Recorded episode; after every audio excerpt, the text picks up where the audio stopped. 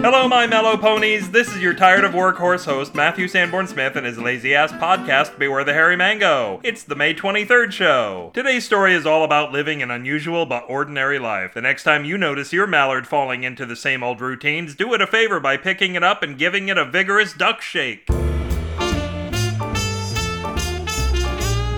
Duck Shake by Matthew Sanborn Smith.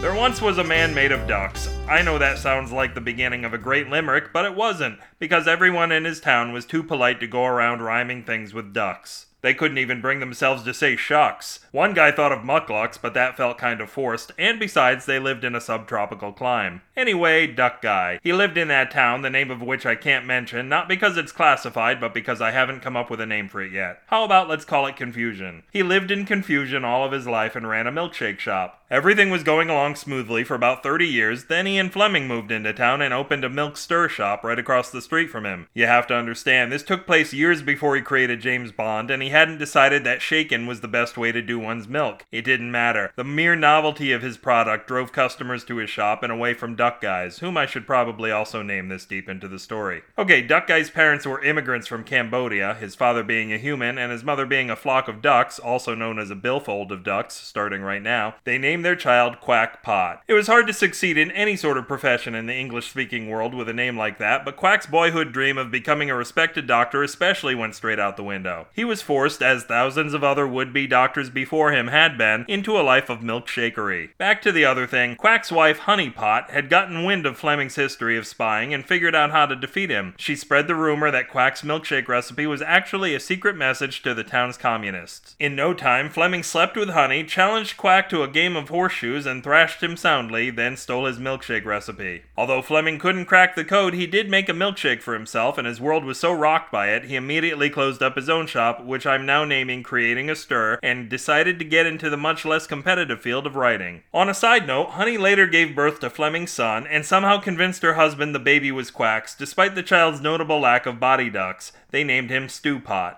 Blissfully ignorant, Quack's main issue with Fleming for the next couple of years was that horseshoes were notoriously slippery in duck feathers, and why was he too cowardly to accept Quack's challenge to a game of duck shoes? Quack died at the age of 73 of extremely high blood milkshake levels. The most remarkable thing about him was that you'd think a guy made out of ducks would have led a far more interesting life. Nope. Barring that, you'd assume he was loved by all the townspeople, given his long life and service to his neighbors. To be honest, they were kind of glad he was gone. After decades of tireless effort on his part, the townspeople were craving just one milkshake that wasn't full of fucking feathers.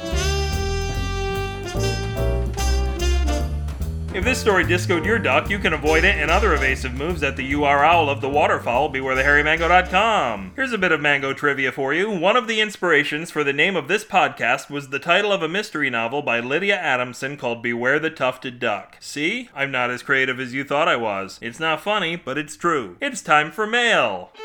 Email beware the hairy mango. It takes more than one to tango. The only other rhyme is Durango.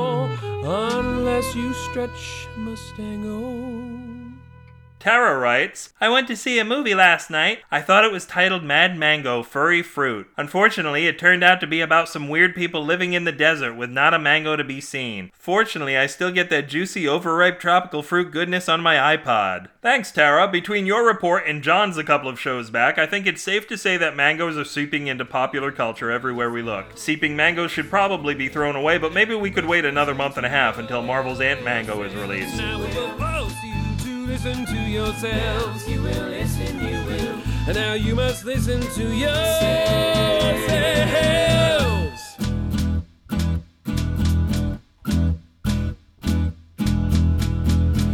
Are you still listening?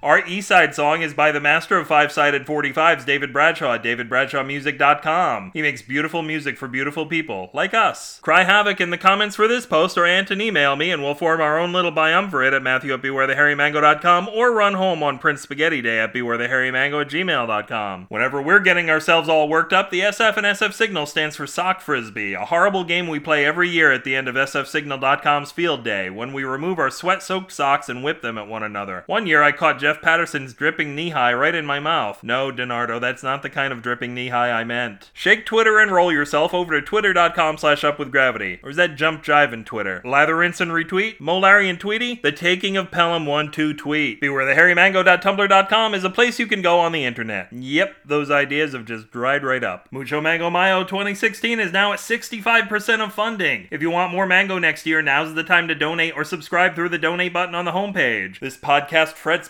baselessly on a fretless bass during a blue set so bad the audience claimed it was playing the yellows, popped some reds before experiencing a very brief purple haze and then blacking out, later waking up looking quite green while wishing they were in the pink after seeing their previously unbrowned underwear and whitewashing the whole thing while explaining it at work to their Creative Commons Attribution Non-Commercial Share Alike 4.0 international license.